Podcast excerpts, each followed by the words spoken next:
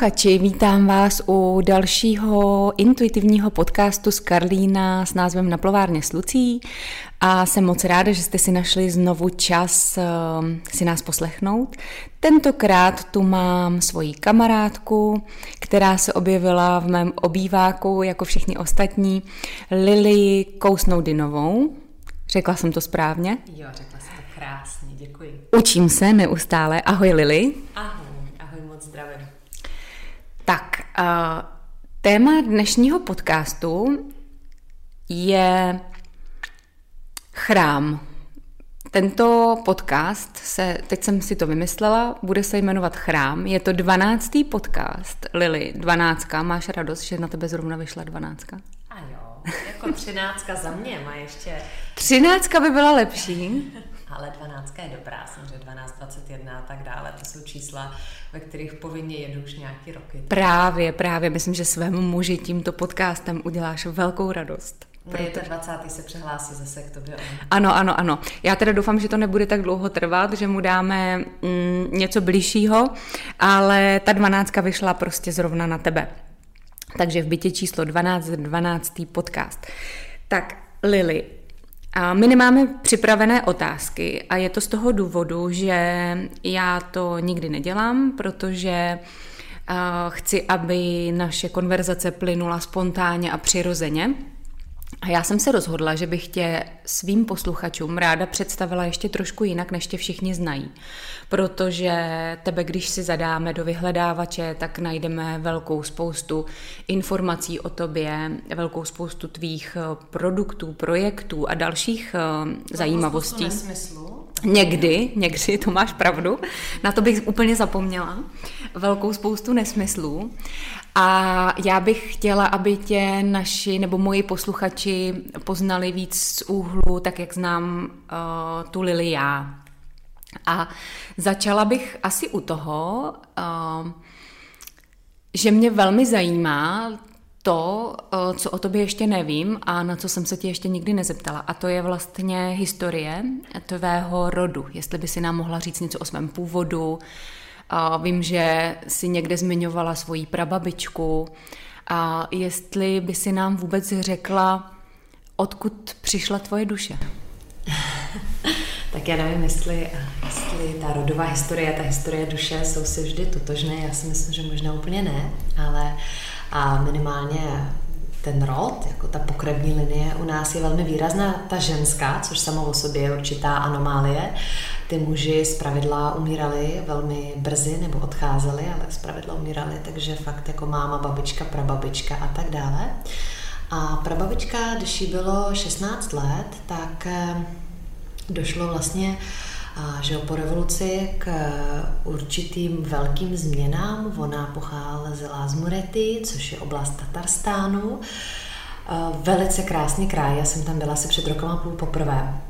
Bylo to pro mě hodně, hodně důležité, vlastně dotknout se té půdy, ze který pochází ta rodina. A když jí bylo těch 16, tak z toho vlastně velkého blahobytu s tím, že oni vlastnili um, mnoho půdy a vlastně patřili k nějaký více vzdělaný, dejme tomu bohatší uh, vrstvy dědičně, tak najednou vlastně najednou byli odstěhovaný stylem, jak u nás se stěhovalo do koncentračních táborů v Evropě, tak do pracovního táboru, vlastně, který, který byl v rámci toho systému Gulag, který je tady taky docela znám, že díky tomu, že i v Česku bohužel ten režim zanechal svoji stopu, ten komunistický.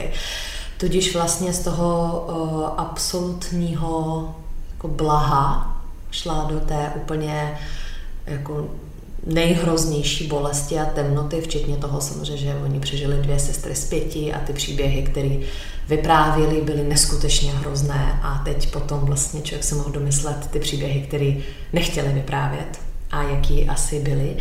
Nicméně ona přežila, přežila díky, díky moudrosti svých rodičů, který si ji tam zapsali jako chůvu, protože byla výrazně starší než ostatní sourozenci, tudíž vlastně měla trošku jiný status, že nepatřila úplně k té hm, jaksi elitě, která byla považována v tu chvíli za primárního nepřítele státu. A následně neskutečnou pracovitosti dokázala uh, vlastně v islamské komunitě jako matka samoživitelka přežít, uživit sebe i dceru. I během druhé světové, kdy vlastně na hladomor se umíralo poměrně ve velkém. A následně se vypracovala do docela důstojné vysoké pozici jako inženýrka. A mm, já si ji pamatuju hlavně, ale víš, ještě přes úplně něco jiného.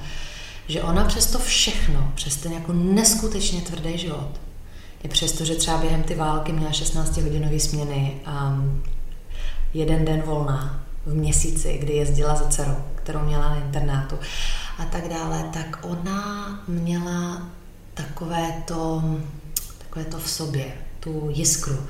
Víš, že v ní, na ní bylo napsáno, oni mě nezlomili. Jakože něco hluboko jí zůstalo.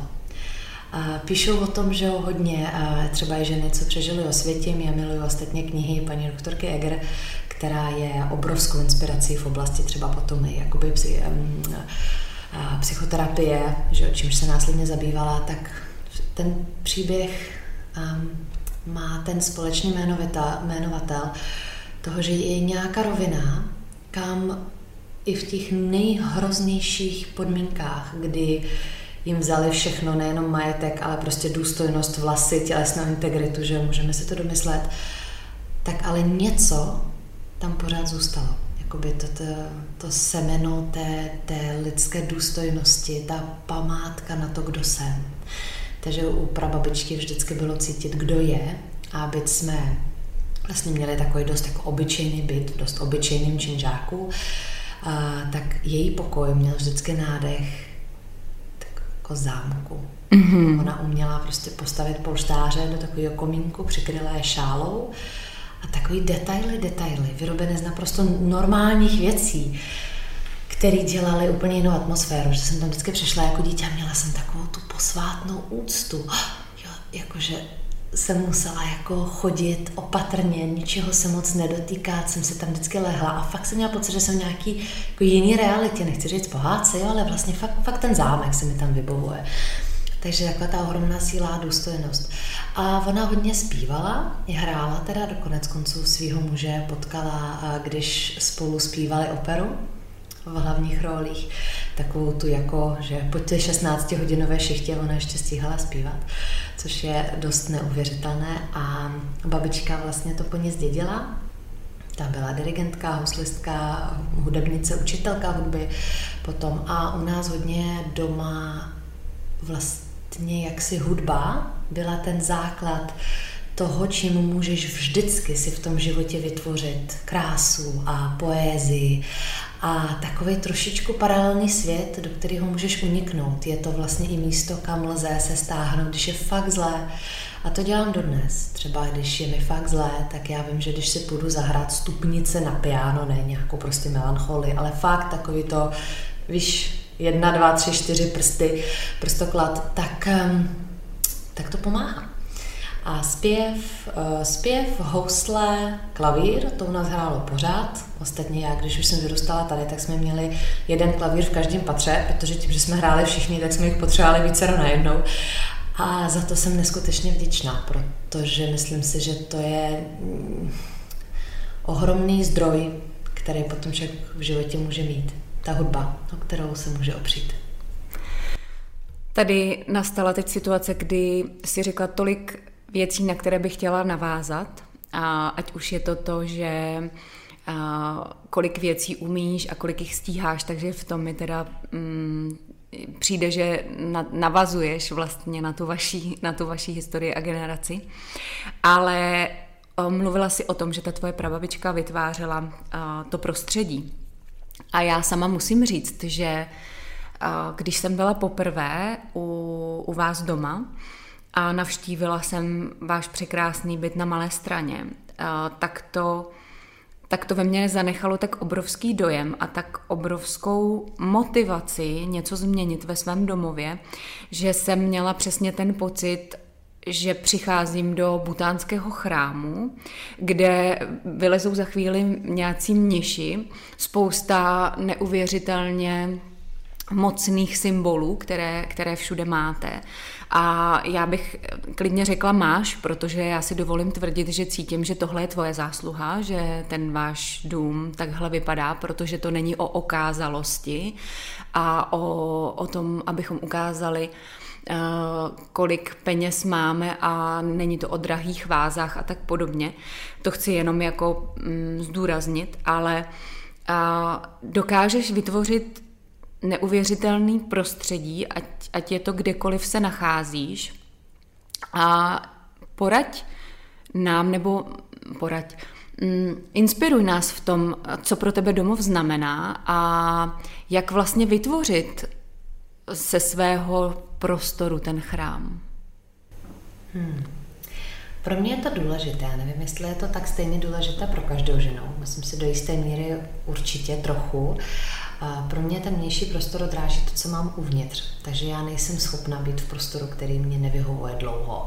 I vlastně první, co udělám na hotelu, je, že já se vyndám ikonu většinou Maří Magdaleny nebo Matky Márie Kojící, dám si ji do prostoru a tím jako kdyby začínám s určitou demarkací, jo, dělám si ty referenční body, tohle je teď můj domov, moje zázemí, moje hnízdo. Dělala jsem to vždycky všude, se pamatuju v Indii, um, mám tam takový ten vždycky proces, kdy někam přijdu, vidím ten prostor, řeknu si, Ježíš Maria, já na to nemám sil, zase prostě, asi tak trošku ta nomadská krev, jo, a teď zase jsme zastavili a zase to všechno vybalit, jo. Ale vždycky jsem to vybalila, vždycky jsem udělala krásný prostor, kde následně, nebo pro mě krásný prostor, ve kterém já jsem měla pocit, že můžu udělat um, pole, které je zajímavé a vyživující a vtipné jo, a radostné pro další lidi, kteří do něj přichází, samozřejmě primárně pro rodinu, ale pro přátele taky. Dělala jsem to v Bhutánu, v našem korporátním domečku, což byl úplný vtip, protože jsem byla jediná žena, že jo? A, takže spousta kluků, mladých vlastně mužů, kteří neměli absolutně žádný smysl pro pořádek, asi si to dovedeš představit, trojpatrový dům.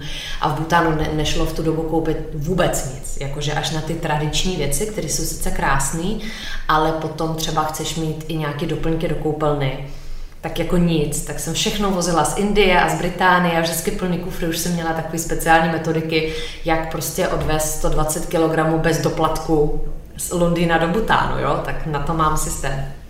Ale um, tady v Praze Myslím si, že moje zásluha to je, jako ten prostor je magický a ten měl Karel delší dobu, nicméně já jsem ho ve finále úplně kompletně přetvořila, protože jsem se tam chystala rodit a místo, kde já jako rodím, je pro mě ještě o to víc jakoby důležité, že musí odpovídat určitým kvalitám, kam já chci to dítě přivést.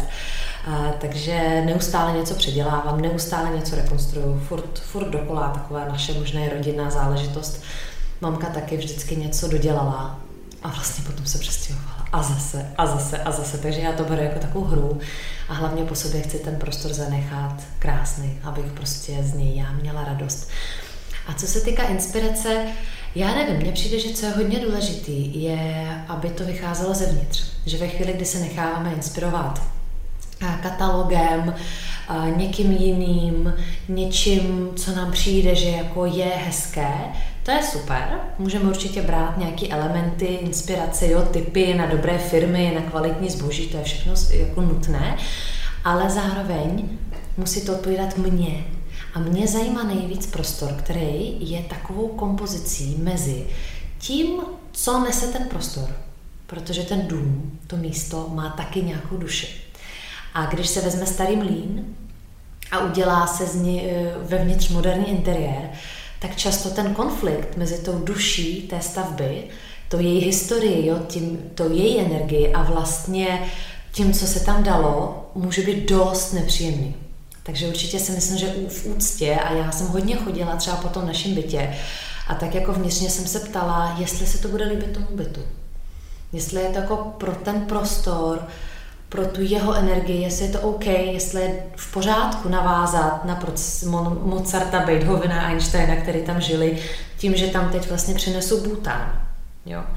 A zároveň, takže ten, ta historie, to místo má nějaké svoje požadavky, jak si, a zároveň, aby se to promíchalo a s esencí toho člověka nebo té rodiny. Primárně to zpravidla tvoří žena a zpravidla to ale tvoří tak, že zahrnuje jakoby potřeby a energetiku že celé rodiny.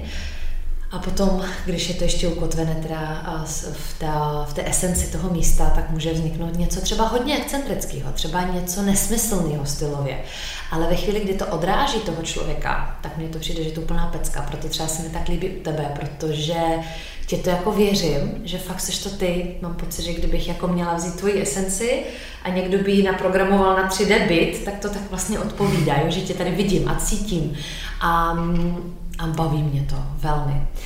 A ještě teda k těm, k těm penězům, když už si je zmínila. Já vlastně uh, mám ráda kvalitní věci, já mám ráda hezké věci. To jsem měla ráda vždycky a dbala jsem na to vždycky. Vždycky jsem je uměla nacházet ve slevách, ve výprodejích, kupovat se z ciziny, protože tady u nás bohužel, a obzvlášť co se týká bytu, některé věci jsou jako neskutečně předražené. Uh, tím dovozem, a nebo neexistují. Jo, po tom, co jsem zřizovala byt v Anglii, přijela jsem sem a já jsem v podstatě první půl rok nadávala. Já jsem si říkala, to snad není možné. Cokoliv, co aspoň trochu kvalitní, jednak trvá rok, než to vůbec dodají. Jednak ta cena je taková, že vlastně si říkám, že se museli pomílit a ty tři nuly jsou tam navíc. No a nebo prostě je to takové nezajímavé. Nezajímavé. Už se to hodně mění a už se to hodně lepší. Nicméně um, stále si myslím, že je to o kvalitě. Pro mě je hodně důležitý materiál. Myslím si, že materiály, který vydrží, které jsou přírodní, mají úplně jinou esenci než něco uh, plastového nebo křehkého, co prostě bude pase za pár sezon. Um, myslím si, že ohromně zajímavý jsou věci, které jsou vyrobené ručně, kde je nějaká řemeslná práce, nebo které jsou třeba ručně malované. Já miluji věci z historii, jako antikvariáty, vytešnictví, různý um, bazary, prostě uh, kupuju ráda vlastně z druhé ruky všechno, je oblečení, tedy šperky, ale určitě i nábytek. Um, baví mě dávat zpátky dohromady, když jsem, když jsem byla, ježiš, 12, 13 mi bylo, jsem se učila dekupáž, že tak jsem lepila na starý stoly ty květiny a teď jsem je tak jako různě rámovala, takže já myslím, že tohle všechno k tomu patří. A čím víc je to osobní, a čím víc do toho dáme tu osobní notu, ne, že se to prostě nadesignuju v IKEA programu a potom se nechám dovíst ten nábytek, ale čím víc je tam ta moje esence, tím mi tam bude líp. Já si myslím, že já jsem na to narážela třeba na začátku, protože ty jsi mi v tomhle byla obrovskou inspirací a já jsem tehdy, když jsem navštívila ten tvůj domov, tak jsem zatoužila potom vytvořit si něco podobného a narazila jsem na první takovou myšlenku, to nezvládnu to nedokážu, protože já to tam nemám. Paradoxně postupem času jsem zjistila, že to tak není a že jde jenom o to opravdu vnímat a cítit, že je, jestli to potvrdíš, protože jestli nás teď někdo poslouchá a řekl by si, no jo, holky, vám se to ale řekne, protože vy to prostě máte v sobě. A já si myslím, že to máme v sobě všichni, že jde jenom o toto objevit a naladit se sami na sebe a dát si s tím malinko jako práci a být trpělivá, protože samozřejmě ty věci neposkládáme hned. Ono, když zajedeme do IKEA, když ji třeba zmiňujeme, tak si naházíme plný košík věcí a máme v podstatě ten byt zařízený i hned od vázičky až po madraci a tak podobně. Souhlasíš s tím, že to chce třeba taky trpělivost? Vytvářet ten prostor, že to není hned? Já myslím, že to organický proces. Hmm. Ono se vlastně ladí, jak ten prostor, tak i my taky vlastně přichází do cesty potom přesně ty další věci a nápady a lidi. A mně to totiž přijde um, jako škoda. Víš, já kdybych si měla teď jet do IKEA nebo kamkoliv jinam, přivést si všechen nábytek, mně by bylo smutno, protože já bych najednou neměla prostor, kam dát tu vázu, kterou vím, že já v budoucnosti najdu na tom trhu v Barceloně a už ji nebudu mít kam dát. Mm-hmm. Jako já potřebuji mít pocit prostoru, že neustále mám nějaký místo, já se furt ty prostory tak jako držím v sobě a vím, kam by co šlo dát a mě to dělá dobře že mám něco, co ještě můžu zařídit. Jo, ale tak to je moje specifikum. K tomu, že to umí nebo neumí každý, samozřejmě někdo má ohromné nadání pro estetiku, někdo méně, ale mně přijde, že pokud se bavíme o tom mít dům, který bude chtít nafotit Marian to, že bydlení, tak to určitě nemá každý v sobě.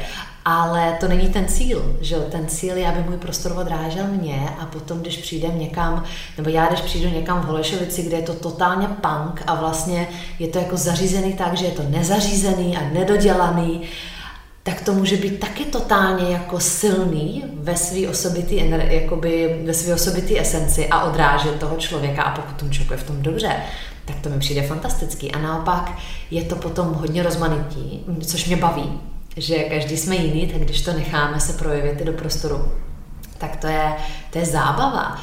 Ve chvíli, kdy se všichni snažíme o nějaký jeden styl, který je zrovna in, a to je jedno, jestli je to oblečení, jestli je to byt, jestli je to vlastně jakýkoliv stereotyp o kráse, tak za mě je to hrozná nuda. A když ten stereotyp může být estetický, pěkný, tak to bychom tady všichni byli takový podobní. A mě by takový svět absolutně nebavil. A přijde mi, že jako tenhle princip, když si dovolíme jako kdyby uznat, ocenit a radovat se z toho daru různorodosti, pestrosti, rozmanitosti, tak třeba pro nás může být mnohem jednodušší přijmout jak tu svoji divnost ve všem, a tak tu divnost ostatních. Nevnímá to tolik jako ohrožení. U bytu třeba ne, že? ale v mnoha dalších aspektech jiný názor, opačný názor, ohrožení, jo, boj. A to není úplně konstruktivní cesta, no tak každá z nás máme právo si experimentovat se svým životem, jak chceme a potřebujeme, dělat si svoje chyby, ale stejně tak jako musíme respektovat, že to právo má i ta další žena. A Klasické příklady jsou třeba, že jo, neustále boje mezi matkama, které víc pracují a které jsou víc doma. Totálně nesmyslný boj. Všechny jsou to matky, všechny jsou v nějaký docela dost těžké situaci, tím, že mateřství je prostě náročné a místo toho se podporovat, podávat se prostě tu pomocnou ruku, tak e, všude jsou takové tsunami kritiky, jak tam ty jsou špatný a tam ty jsou špatný, že a ta si dovolila vzít chůvu a ta sedí doma a prostě ztrácí svoji lidskost úplně jako zdivočela. To mě mrzí moc. Tady ty nesmyslné boje, kdyby jsme mohli ale najít místo toho, bod v sobě, že já to mám takhle, ty to máš jinak. A můžeme v úctě si říct, hm, je něco z toho z tvýho způsobu, který já bych si chtěla třeba vyzkoušet, možná je, možná není. Hm, jo, to je zajímavý, to by mě nevyhovovalo. Ale obdivuju, že to tak máš. To je zajímavý. Já se jako podívám, jsem zvědavá, jsem jako laskavě zvědavá. To mi přijde jako mnohem výživnější cesta tím můžu jenom souhlasit a můžu na to rovnou navázat, protože to je další odvětví, na které jsem se tě chtěla zeptat. A tím dalším odvětvím je mateřství, protože ty jsi mladá, čekáš svoje třetí miminko, svoje třetí dítě. Zároveň se svým mužem jste společně dali dohromady velkou rodinu. A myslíš si, že mateřství je poslání ženy? Myslím si, že mateřství může být poslání ženy, pokud to tak cítí, pokud se to tak zvolí. Myslím si, že mateřství nemusí být poslání ženy. A že to je taky důležitý respektovat a je to velký tabu, žena, která nechce mít děti. Mm-hmm. A zároveň, když už ty děti žena má, tak já vůbec nezastávám názor, který tady zazněl, nebudu jmenovat, eh, nebudu citovat, kdo to říkal, nicméně byla to velmi výrazná žena v mediálním prostoru, což mě mrzí. A ta věta zněla, já jsem si přece, já jsem si ty děti pořídila proto, abych se o ně starala. Čímž narážela na to, že eh, chůva, hlídání nebo vlastně jakýkoliv outsourcing péče o děti je jakási Eh, nechci říct nemorální, ale je to nelogická záležitost. A tohle je taky třeba hodně velký tabu tady. Třeba v Indii, když jsem bydlela, tak bylo naprosto normální, že pokud ta rodina měla aspoň trošku vyšší příjem, nebavíme se zdaleka o těch bohatých, jo, fakt jako nižší střední třída, tak měli nějakou výpomocnici v domácnosti. Samozřejmě tam je to daný obrovským problémem toho, že ta společnost je finančně že roztřepená do extrému. Nicméně ten přístup k tomu, že mám mámu a mám ámu, což je ta paní, která mě chovala, když jsem byla miminko, je totálně znormalizovaný. Aspoň v té mojí sociální bublině všichni úplně běžně se bavili o tom, že měli tu neny, tu amu, velmi krásně na ní vzpomínali. E, vtipný je, když jsme mluvili o ty moje rodině, moje babička, tím, že vlastně její máma musela pracovat v té továrně, tehdy ty hrozný e, šichty, tak nešla do internátu, tak ona měla taky svoji vlastně chůvu, starou paní, na kterou velmi ráda vzpomínala celý život. E, jmenuje se, jmenovala se Bibinur, to si pamatuju i já konec konců. A jezdila za ní v dospělosti, jezdila jí ukazovat děti, brala si ji na návštěvu, vlastně jako ten ohromný láskyplný vztah tam zůstal, stejně tak jako v Anglii, že jo, je absolutně běžný, normální a přijatelný. Že když oba rodiče pracují, no tak jak to vyřešit mají samozřejmě doma au pair. Neboli, že mladou ženu z pravidla ze zahraničí, která se ráda učí anglicky, my jsme taky měli au pair nějakou dobu a, a tady my jsme v takové zajímavé zaseklé situaci, kdy žena by měla mít uh, vlastně plný pracovní úvazek doma, děti, eh, dokonale vařit, uklízet, ještě být fantastickou milenkou, vždy prostě připravenou v silikonových nějakých hadříkách a namalovaná perfektní tělo a co si kde si a do toho mít úplně plnohodnotnou kariéru, kde nic nezanedbává. A ono to zkrátka dobře prostě nejde. Já neříkám, že nejsou výjimky, určitě jsou, ale je to prostě příliš velká zátěž. A myslím si, že právě díky tyhle zátěži tolik žen končí kolem těch 35-45 v bodě, kdy zkoumají, že to musí přece jít jinak. A to jsou zpravidla ty ženy, které i potom třeba se dostanou na moje kurzy, nebo předpokládám, že i do tvojí poradny, které vlastně hledají nějaký, nějaký jiný nastavení, kde můžou mít nějaký čas pro sebe, pro radost, eh, kde vlastně hledají znovu zdroje kde se vyživit. Protože výživu, jsem přesně jsem to chtěla nazvat, hledají výživu. Když vyhořím, mm-hmm. tak nebudu mít co dávat. A hlavně, když budu vyhořela, unavená, jsem frustrovaná, jsem nepříjemná na děti, a jsem nepříjemná na manžela, vlastně ono to nebude prospívat té rodině, nebude to prospívat té kariéře, když budu dělat trošku míň ale kvalitně a budu se vždycky nechávat prostor pro to, abych si doplnila, doplnila, jo, dobila baterky, tak určitě vydržím díl a budu ve finále mnohem víc platná i těm svým dětem. Takže já se velmi ráda přiznávám vždycky k tomu, že samozřejmě já mám uh, pomoc, jako pomoc. Já deleguju velmi, uh, si myslím, efektivně a s radostí v práci. To jsem se musela naučit. Trvalo mi to, když jsem všechno dělala sama.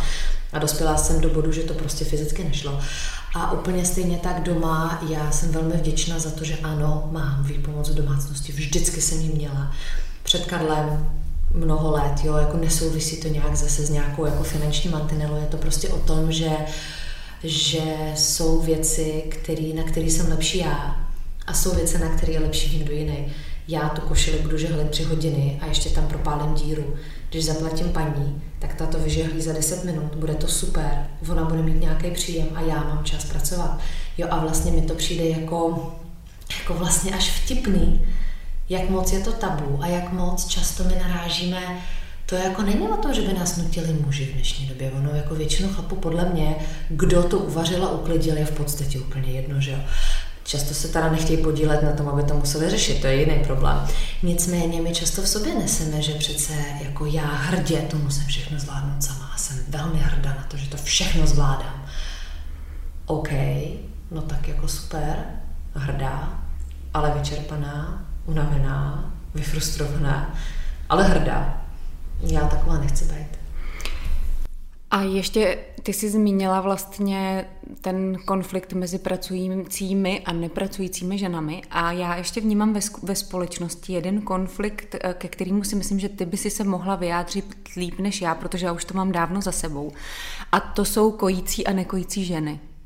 Hmm, kojící a nekojící, rodiči doma, rodiči v porodnici. Jo, jako těch konfliktů je tolik a mikrokonfliktů ještě víc. Nicméně kojící a nekojící. Ale kojení je krásný, krásný, já miluju kojení, ale zároveň respektuji, že mi to jde jednoduše. Já musím zaklepat, nikdy jsem neměla problém s kojením.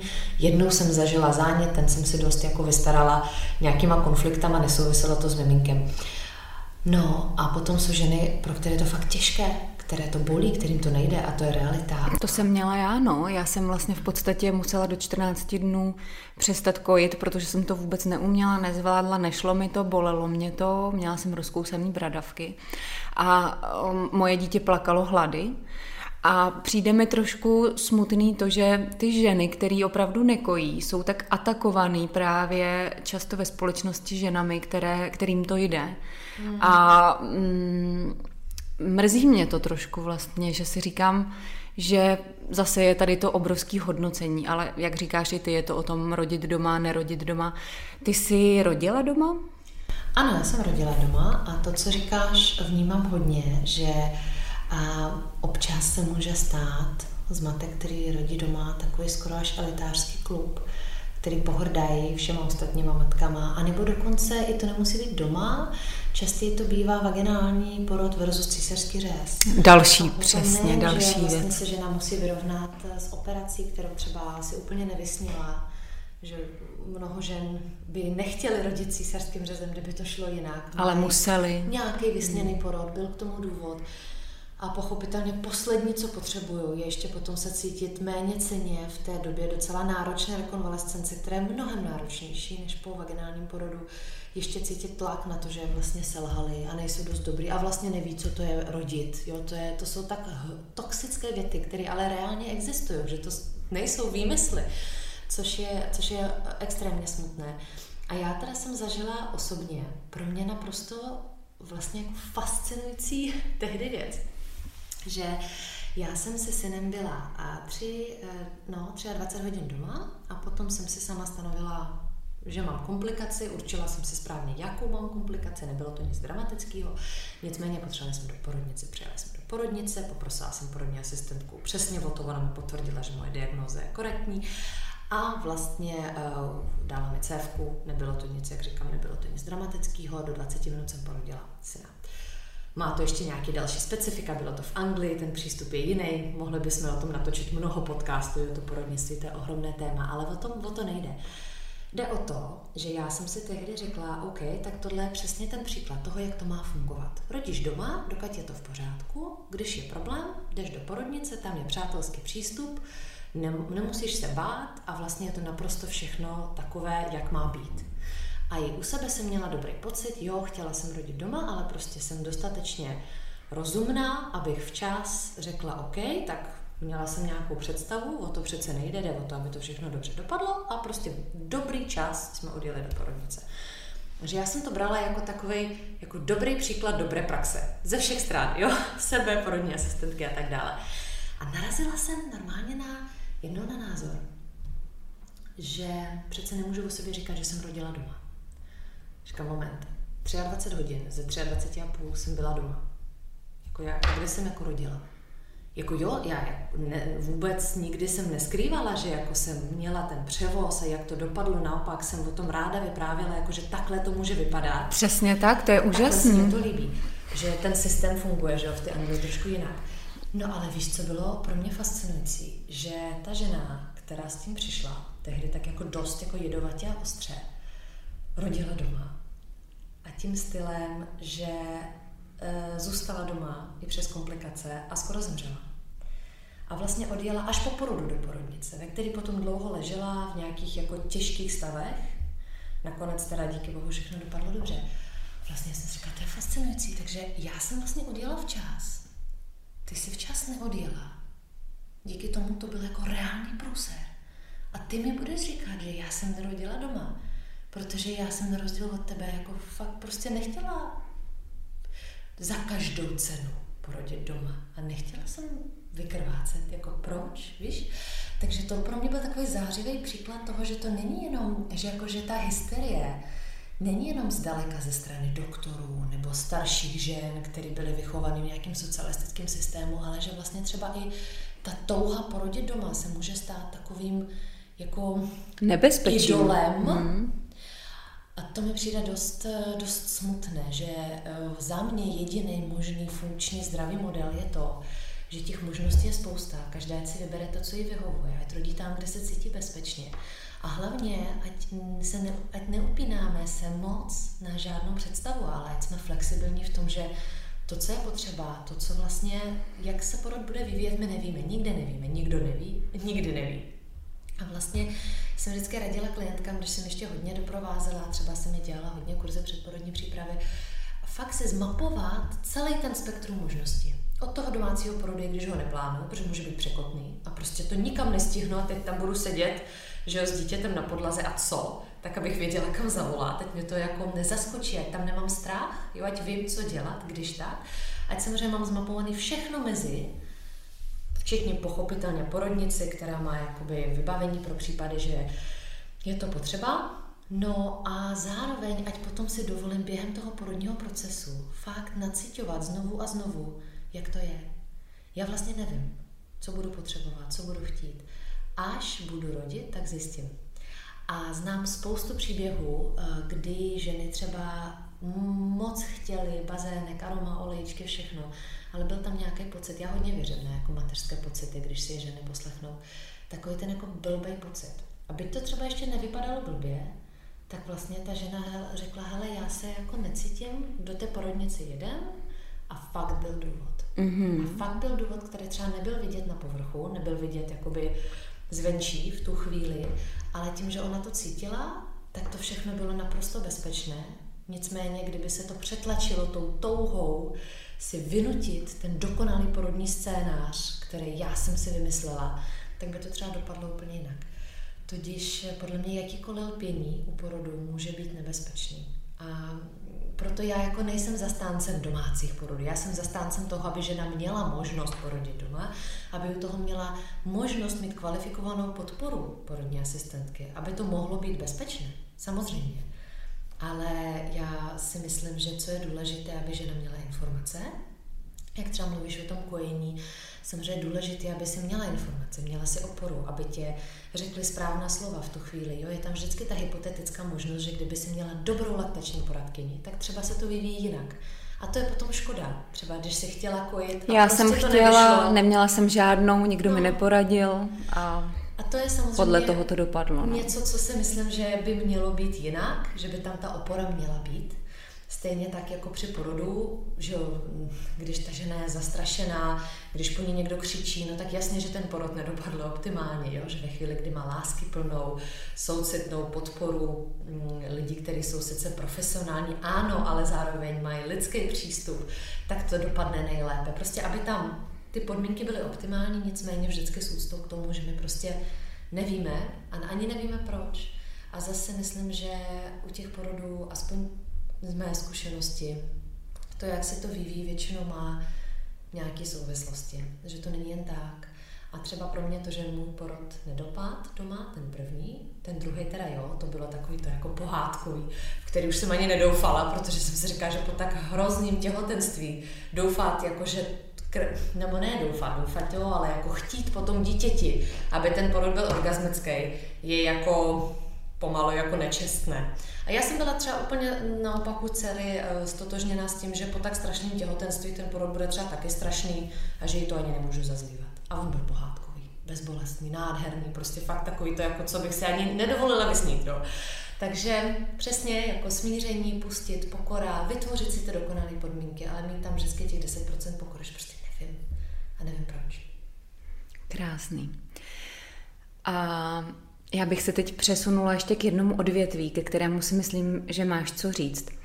A já jsem sama za sebe několikrát přemýšlela nad tím, eh, že eh, ty si vždycky pracovala s hojností, i před Karlem. Vždycky si byla úspěšná, vždycky si byla pracovitá a vždycky si dělala, pokud já vím, tak ty jsi ve znamení blíženců. A jednou jsem se tě ptala, co vás tak nejvíc specifikuje a ty si mi říkal, že stíháte tisíc věcí najednou, což já teda můžu potvrdit, protože mě lidi říkají, že toho dělám hodně, ale když sleduju tebe, tak mám pocit, že jako ještě zdaleka nemám všechno tak, tak zorganizováno a a nemám tolik aktivit jako ty, protože ty stíháš pracovat, stíháš cestovat, stíháš studovat, máš krásný vztah ke svým dětem, protože to znám, protože se známe už hodně dlouho a vím, že to tak je, že i když máš chůvu, tak svoje děti neodkládáš a tvoje děti tě milujou. A miluju tě i Karlovo děti, což se mi velmi jako líbí. Jeho, s jeho s holkama máš krásný vztah a je tam cítit, že tam není vůbec ta rivalita, že si je krásně přijala. Ale o tom jsem mluvit nechtěla, chtěla jsem mluvit o té hojnosti. A taky o tom, že když ty si vlastně začala žít se svým mužem a dostala si se do té absolutní pro mě hojnosti, tak ty si přesto přeze všechno nepřestala pracovat. A já jsem tak jednou seděla, říkala jsem si, ono je to všechno tak vyčerpávající, takhle makat a dělat a vymýšlet a, a já jsem vždycky musela.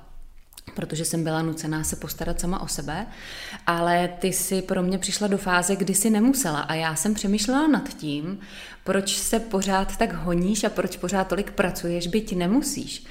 A Přijde mi to krásný a pochopila jsem, že tvoje motivace opravdu prostě nejsou peníze, ale zajímalo by mě, co je ti tou motivací, že přesto přeze všechno, že by si opravdu mohla být ta maminka na 150%, eh, že hlid ty košile tři hodiny, mohla by si být doma, mohla by si si krásně cestovat a užívat si vlastně zázemí, které ti život nabízí, tak ty přesto přeze všechno si nepolevila a vytváříš pořád dál a dál a byla jsem svědkem toho, že si měla narozeniny, měla si bolavý zuby, co si dobře pamatuju, a druhý den si jela točit nějaký rozhovor někam a absolutně pro tebe nepřicházela v úvahu varianta něco rušit nebo, nebo přehazovat, byť by si prostě mohla.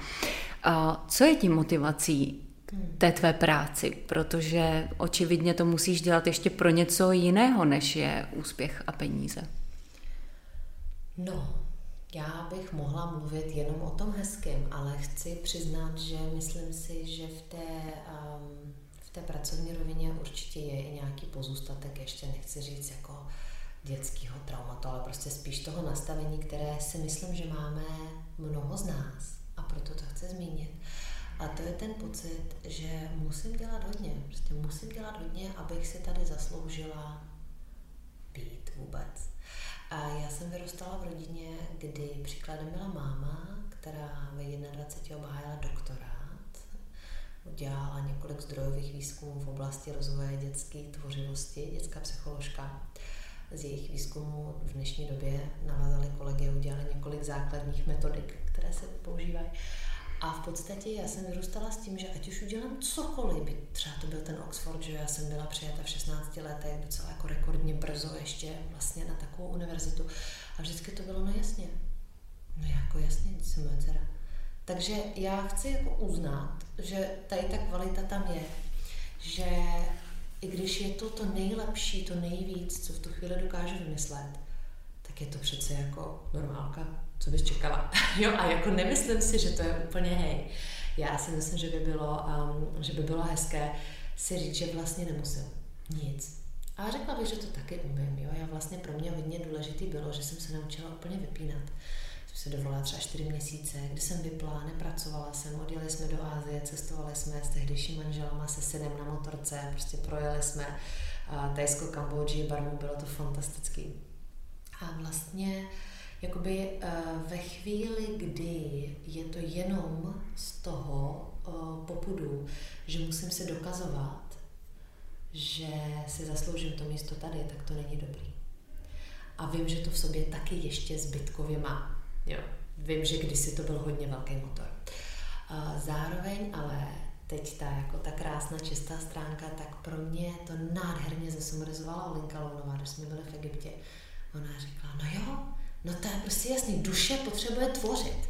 A já, když jsem kdysi se snažila naformulovat nějaký základní slogan, přesně jak říkáš, dělám toho spoustu, těch krásných vět je mnoho, ale chtěla jsem nějakou krátkou. A říkala, co je vlastně podstata života? Milovat, že rodina, eh, děti, partner, láska a tvořit.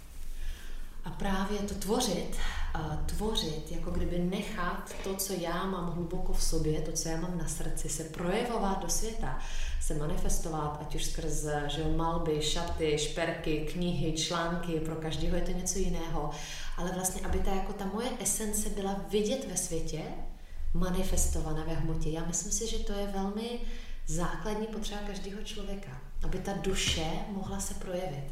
A to neznamená, že jako musí vytvořit, postavit mrakodrapy jo, a napsat 200 knih, ale může to být jenom o tom, že bude žít autenticky tak, že se bude oblíkat jo, a udělá se ten byt podle sebe. To je taky vlastně ono, ale to je stejný proces. Jakoby ta potřeba to nitrný projevovat. A to třetí je asi nejsilnější, co se práce týká. Já mám totiž takový, uh, takový mechanismus, já jsem si to, já jsem vlastně nic z toho nevymyslela. To nebylo tak, že já jsem řekla, tak a já budu prodávat šperky, navrhovat šperky, navrhovat šaty, nevím, učit kněžky, dělat rituály, vůbec. Já jsem tak jako byla, něco jsem dělala. A potom jsem cítila, že něco se chce narodit. Třeba ženský příběh, první kniha, že rok 2012. A vyprávěli jsme si v Moon Lodge intimní příběhy. Viděla jsem, jak moc to pomáhá, jak moc to sdílení léčí, jak moc prostě se tam čistí, kolik emocí prochází, jak vlastně to je tak jednoduchý, jenom si jako upřímně, bez cenzury, bez přetvářek říct, jak to máme třeba se sexualitou, s porodama, jo, s potratama, s přechodem, s první menstruací. A ten efekt byl ohromný. Tak mně přišlo naprosto logické, že ten kruh, jasně 20, 30, 40, 50 žen jsem měla velký kruhy už potom, ale pořád je to omezené, tak říká, jak to dám do knihy, ať se to může šířit. A jako kdyby samo, víš, tak já tak vlastně cítím, co je potřeba. A když mám pocit, že já to můžu zmotnit dobře a můžu a mám na to kapacitu, já to prostě udělám. A jo, pořád v rámci mýho tématu, jo, to moje téma je hodně a plodnost, to, co vlastně se nám odehrává skrz tělo v rámci našeho plodného cyklu, takže porody, hodně sexualita, partnerství, láska, tadyhle ta, ta, jako ta tvořivá polarita mezi mužem a ženou, jak to vyladit, tak aby to bylo ne v konfliktu a v destrukci, ale v té jako úplně neskutečné extatické tvořivé síle, když se to fakt potká. No a ženská spiritualita, protože já myslím, že když chcem se na ten svět dívat jako na ty dvě polarity, které jsou rovnocenné, byť jsou velmi odlišný, tak ty ženské archetypy je velmi důležité oprášit a znovu jim dát své místo, protože um, no, protože jinak ta ženská polarita, když je zneustěna, zanedbaná, pozapomenutá, tak nebude moct dávat světu svá požehnání a ten svět bude v nerovnováze. Takže vnímám tam i takové jako, fakt jako hodně základní důležitost návratu, úcty, plodnosti k ženskému tělu a k plodnosti zemi, což souvisí s ekologií, s životním prostředím, že taky s pěstováním jídla, s takovými úplně jednoduchýma věcma.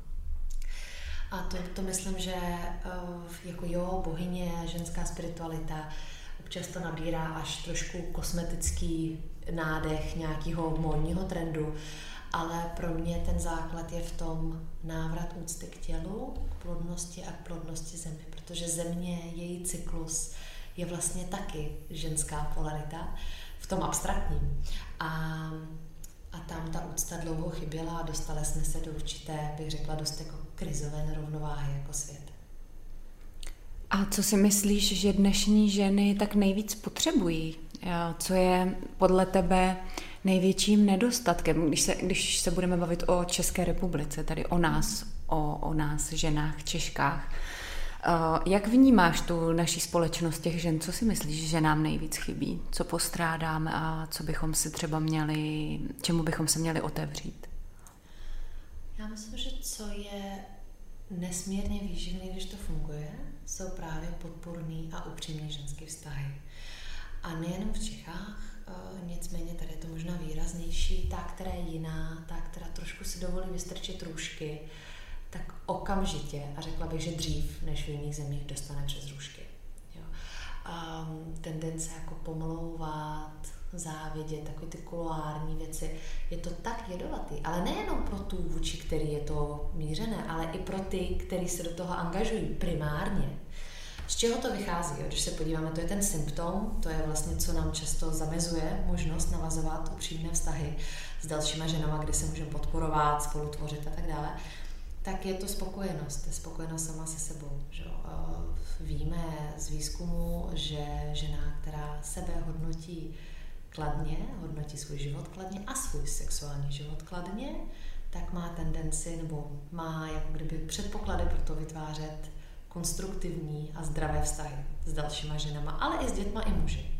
Tudíž vracíme se pořád zpátky tam, kde jsme začínali a to je nějaký pocit sebelásky, sebehodnoty, sebepřijetí, že bez toho to nejde, takže takový ten pocit, že musím zapadnout, musím předstírat, musím tady trošku masku, musím být někdo trošku jiný. A když by oni se dozvěděli, kdo já jsem doopravdy, tak mě zavrhnou. To mi přijde jako takový klíč všech klíčů vlastně nebát se ukázat sama sobě, kdo teda jsem. Říct si, že to je fajn.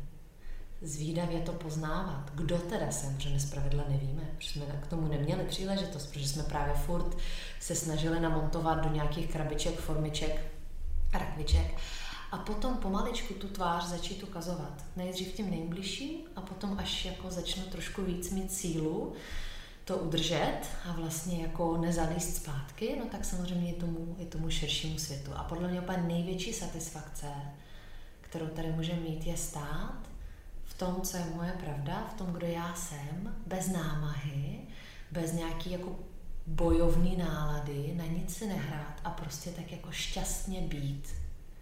A cítit, že ten svět kolem se točí dál, někdo mě má rád, někdo mě nemá rád, ale vlastně žiju, eh, neumřela jsem, je to bezpečný a to, jaká jsem, ať už jsem jakákoliv, je v pořádku. A mám tady svoje místo. Asi poslední, na co bych se ještě chtěla zeptat, co mě tak napadá, si to moc hezky řekla, ještě o tom přemýšlím, ještě to ve mně tak doznívá a velmi s, ním, velmi s tím souzním a souhlasím. Uh, ono totiž žít to, kým jsem, je těžké v tom, že my často, jak si sama řekla, nevíme, kým jsme. Máš nějaký nástroj na to, jak to poznat? Něco, Eh, co by nám mohlo pomoct poznávat, kým jsme ve skutečnosti. Protože já sama, když jsem začala tu svoji osobitost poznávat, tak jsem nevěděla, jak začít nebo, nebo co udělat pro to, abych se abych zjistila, kým jsem. A mám na to takovou teorii, že mě nejvíc pomohlo mě osobně nejvíc pomohlo jasné ano a jasné ne. Že vlastně začneš eh, vnímat svoje pocity, to, to, co cítíš a začneš adekvátně dle toho reagovat vlastně na svoje okolí a nebo na výzvy, nebo na, na nabídky. A pochopila jsem, že když říkám jasné ano a jasné ne, tak to mě vlastně vyhraňuje a určuje mi to, ukazuje mi to, kým jsem. A Máš ještě něco k tomu třeba, co by nám jako vodítko mohlo pomoct, nebo jestli s tím vůbec souhlasíš, nebo nesouhlasíš s tím, co jsem řekla? Já s tím naprosto souhlasím, to je základ, že v intimitě, to je vlastně jako základ vůbec zahájení nějaký konstruktivní komunikace, která vede k vývoji, co je moje ano, co je moje ne a jak to říct tomu druhému, tak ty to vlastně bereš do širšího kontextu rovnou. Určitě to ne bývá jednodušší na začátku, bych řekla, poznávat, protože ty věci, které a kde to ne je, sice třeba jsme se naučili nějak strpět, ale tam ten odpor rozpoznat bývá jednodušší. To ano může být náročnější. Ale je těžší u toho ne, promiň, toho vyslovit. Jo, že my často cítíme, že ne, ale já jsem neuměla ho jako říct a bylo to pro mě trošku zprostý slovo, eh, když jsem měla někomu říct ne. Takže cítila jsem to velmi, ale nedokáz, nedovolila jsem si to říct. Mm-hmm. Teď objevuju vlastně mm-hmm. sílu našeho ne. Uh, jak jsi se naučila třeba říkat ne? Mně hodně pomáhá taková pomůcka, že vlastně ne neexistuje. A když si představíš, že na dlaní máš napsáno ne, a teď to tam ukazuješ, tam tomu, tak na druhé straně tady máš napsáno ano. Že tím ty vytváříš prostor pro něco, co chceš. Protože ten prostor je omezený. Naše energie, náš čas je omezený. A cokoliv, čemu řekneš ne, je zároveň ano tomu lepšímu, zdravějšímu, celistvějšímu, něco, co s tebou víc rezonuje. A to je dobrý si pamatovat, že každý ne je zároveň ano a každý ano je zároveň ne. Takže je to jenom o volbě, čemu dáme prostor. Ono to ano i ne jsou v podstatě jenom takový abstraktní koncepty. Je to jenom o volbě, co se mnou rezonuje, čemu dám energii, čemu dám pozornost. A to je v podstatě naše jakási primární za mě svobodná volba tady jako lidi, čemu já dám svůj čas, energii a pozornost. Tak to samozřejmě bude nějakým způsobem růst, ať už do něčeho krásného nebo do něčeho neúplně tak krásného. Nicméně, co se týká toho cvičení, nebo toho konceptu, tak to ne, aspoň ale jak říkáš, cítíš z pravidla. Ale to ano, bývá často, obzvlášť po dlouhých letech toho, že si furt na něco hrajeme a někam zapadáme, bývá mnohem těžší najít. Jako, co vlastně chci? Kdo vlastně jsem? A tam mi přijde nesmírně důležité na sebe netlačit, abych jako hned našla to svoje poslání. Oni všichni vědí, co je to jejich poslání, je hrozný tlak občas. Ale vlastně dát si čas a prostor zkoumat, ochutnávat. Fajn, nevím, to je super, mám prostor, jo, mám vlastně otazník, to znamená, že mám tady jako čistý list, kam můžu namalovat cokoliv, to je velký dár a začít ochutnávat. Hmm, tak co mě tak jako trochu láká? Klidně si k tomu vzít encyklopédii. Jo, a vlastně zastavit se na těch místech, kde mě něco zaujme. Časopis, to je jedno. ale jako nečíst třeba ty texty, fakt jenom zkoumat obrázky, tak to, kde mám nějakou rezonanci. Jo? A si myslím, že zároveň je nesmírně důležitý vystoupit na chvíli ze své rutiny. Proto tak moc pomáhá cestování. A nemusí to být cestování, může to být jenom někam odjet, v rámci republiky třeba, nebo prostě přepnout na jiný režim. Eh, jedna z takových možná jednodušších technik, než eh, vyloženě odcestovat, je offline že to nás taky obrovským způsobem vyhodí z nějakého zajetého rytmu. Často se ani neuvědomujeme, kolik energie my vlastně neustále rozdáváme tím, že jsme na sociálních sítích, v nějakých diskuzích, konzumujeme nějaký feed na Instagramu, Facebooku a kolik nám to zabírá prostoru. Takže tím, že vypnu a jsem offline, tak se vlastně nahodím úplně jiný režim, kde můžu najednou zavnímat všechno jinak nebo něco jinak. A nebo teda, když odjedu, samozřejmě jiná kultura, jiný počasí, že jsem mimo komfortní zónu trošičku, aspoň na začátku, tak tam mi to zpravidla taky dává takovou, takovou možnost toho restartu. A v tom restartu začít hledat, teda ano, určitě, co mě nebá a zkoušet tam laskavě říkat ne.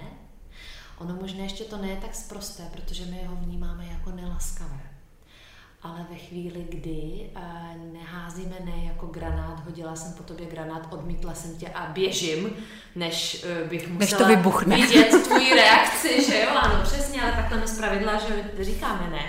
Tak uh, zkusit říkat ne v kontaktu, že se díváme do očí, že se držíme za ruce a vlastně zůstat v kontaktu s tím, koho v uvozovkách odmítám.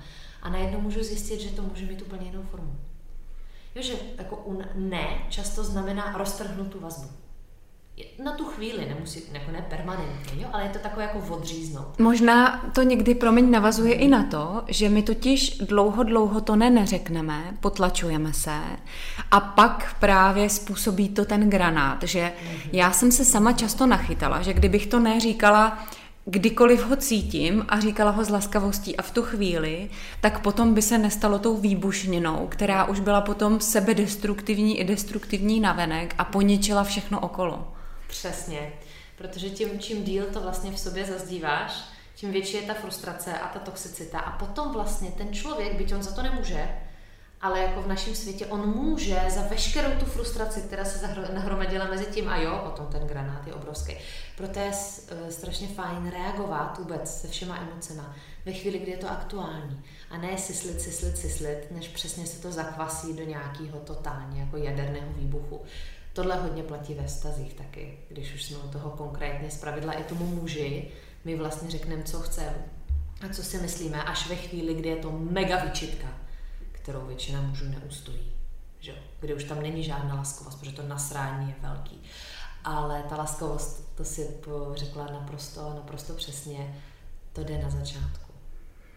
Já si myslím, že i v těch vztazích často je problém to, že my ženy jsme pro muže nečitelné právě v těchto těch ohlasech na tu jejich eh, energii že kdybychom ty, na ty muže reagovali i hned v tu danou chvíli, tak oni by velmi rychle pochopili, co se nám líbí a co se nám nelíbí, ale někdy to naše potlačování a tak tady to ještě překousnu a tak on to tak nemyslel a vlastně neza, nezareagujeme hned, tak se stáváme nečitelnými. Myslíš si, že to tak je? Myslím si, že určitě nejenom pro muže, ale i pro sebe navzájem jako ženy, ve chvíli, kdy reaguju hned na ten podnět, nejen, že ta reakce je, může být laskavá, protože ještě nemá důvod být výbušná z pravidla, a je mnohem větší šance, že bude přijata hezky se soucitem a s pochopením, ale samozřejmě je potom i jasný, jako, uh, že jo, co se stalo a proč se to stalo, jako, co byl ten důvod.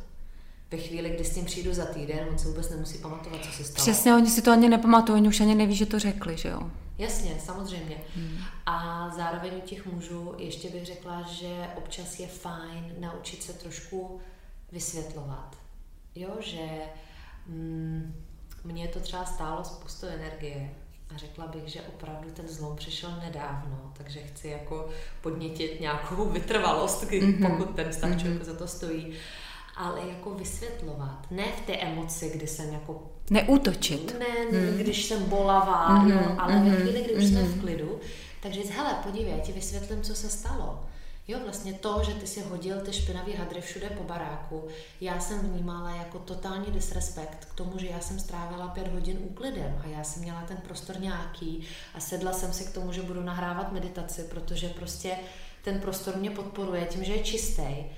A když tam najednou byl ten bordel, tak ty jsi mě vlastně zneúctil tu moji práci a měla jsem pocit, že jsi mi i zničil to prostředí, které já jsem potřebovala pro tu práci. Aha, ty jsi dneska uklízela. Jo, to trvá pět hodin, jo. Hmm, a ty k ty meditace, tobě to fakt jako na tom záleží, jo, jestli někde jsou špinavé ponožky. No, no tak jo, no jo, a jako nebude to na poprvé, ale jde si vysvětlit nějaký zásady, co je pro mě důležitý, jak já funguji, protože je fakt dobrý pochopit, že my jsme, my jsme jiní. A třeba mimo muže je úplně jedno, kdyby měl celý obývák pokrytý špinavýma ponožkama. Tak on klidně bude přemýšlet. A bude přemýšlet a namluví super webinář. On je nevidí. On je, on je regulérně nevidí. Jemu jsou úplně jedno. Já je vidím, já je cítím, já je vnímám, mě každá z nich štve individuálně a všechny dohromady ještě víc, že jo. A vlastně jsme v tomhle prostě jiný a je dobrý si to vysvětlovat, ale ne s výčitkou, ty seš vadný, ty seš divný, já to mám správně, ale s tím, hele, já jsem jiná, ty seš jiný, tak pojď prostě nacházet způsoby, jak si můžeme vycházet stříc, aby nám obou bylo líp, protože přece nechceme neustále být v naprosto zbytečným konfliktu. A my jsme třeba časem začali zjišťovat, jak spousta těch našich konfliktů, a my jsme to jako věděli, ale s tou retrospektivou je to ještě více směšný, jak byly hloupé. Hloupé a uh, nedůležité a totálně jako zbytečné. A kolik času a energie nás to stálo? Neříkám, potom existují samozřejmě reální podněty, které potřeba řešit, které jsou hluboké, traumatizující, plný bolesti a to není ten případ, ale spoustu partnerského nápětí pramení z blbosti, kde fakt ta transparentní komunikace by mohla vyřešit ne všechno, ale třeba 80%. A žije se nám potom mnohem líp. A je mnohem víc prostoru, když tomuhle řekneme ne, tak to ano, že jo, tak mnohem víc prostoru pro krásný, lásky plný, romantický chvilky, které nás vyživují. Moc děkuji za krásné povídání, protože mě napadá, že bychom si mohli povídat ještě dál, takže si myslím, že tímhle podcastem úplně nekončíme. A určitě někdy navážeme. Ale já bych jenom chtěm, uh, všem, ne chtěm, ale všem, chtěla říct, uh, že pokud se vám tohle povídání líbilo, tak uh, Lili, um, nakonec bych jenom řekla, ty máš Ecstatic Club, kde sdílíš spoustu svých myšlenek, spoustu svých zkušeností a mm, zveš i velmi zajímavé ženy. Já jsem velmi ráda, že můžu být součástí vlastně toho vašeho spolutvoření. Tak možná jenom pro ty, kdo mají pocit, že, že teď mají ještě nějaké otázky a chtěli by od tebe víc, tak pozvi nás do Ecstatic klubu. Já jinak mám více do projektů a mám takový rozcesník na svém webu, což je lilia.cz dost jednoduchý. A Ecstatic Club vznikl na základě lockdownu, kdy najednou nebylo možné se setkávat fyzicky tolik, jak jsme byli zvyklí, tak jsme aspoň vytvořili takový živý, interaktivní online prostor, kde každý měsíc zvéme zajímavé hosty, každý měsíc máme jiné patronky, každý měsíc má jiný téma, takže je tam jako hodně prostoru pro otázky, pro zamýšlení, pro sdílení, pro inspiraci. Zároveň se furt hýbeme, protože každý měsíc je zasvěcen úplně něčemu jinému, takže se necyklíme. A na rozdíl od online programu, což je taky samozřejmě forma, kterou nabízím, kde jsou videa a nějaké materiály, tak tady eh, ten rozdíl je v tom, že je tam ta živá live komunikace, denní, Jo, nejenom jako já odpovídám na otázky, hosty mezi sebou ženy sdílejí, což myslím, že je ta kvalita, která v dnešní době je velice kritická, aby jsme hledali způsoby, jak si to nahrazovat, protože já aspoň jsem přesvědčena, že je to základní přirozená lidská potřeba, jo, sdílet s dalšíma bytostma. Potom dělám spoustu dalších věcí, ale to myslím, že už se každý může dohledat přes ten zdrojový web, což je ta Lilia. Souhlasím, protože dnes je doba krásná v tom, že nám umožňuje eh, všechny tyhle výdobytky moderní doby. A že můžeme být eh, vzájemně ve spojení i, i díky těmhle, těmhle nástrojům. Tak já ti moc děkuji, Lili, že jsi přijala pozvání. Bylo to zase opět krásný, ale tak eh, to já už s tebou prožívám mnoho let. Takže ti děkuju a věřím, že se, že se zase někdy u nějakého společného povídání sejdeme. Věřím, že určitě ano a já mnohokrát děkuji a přeji krásný, nádherný den a všem na moc držím palce.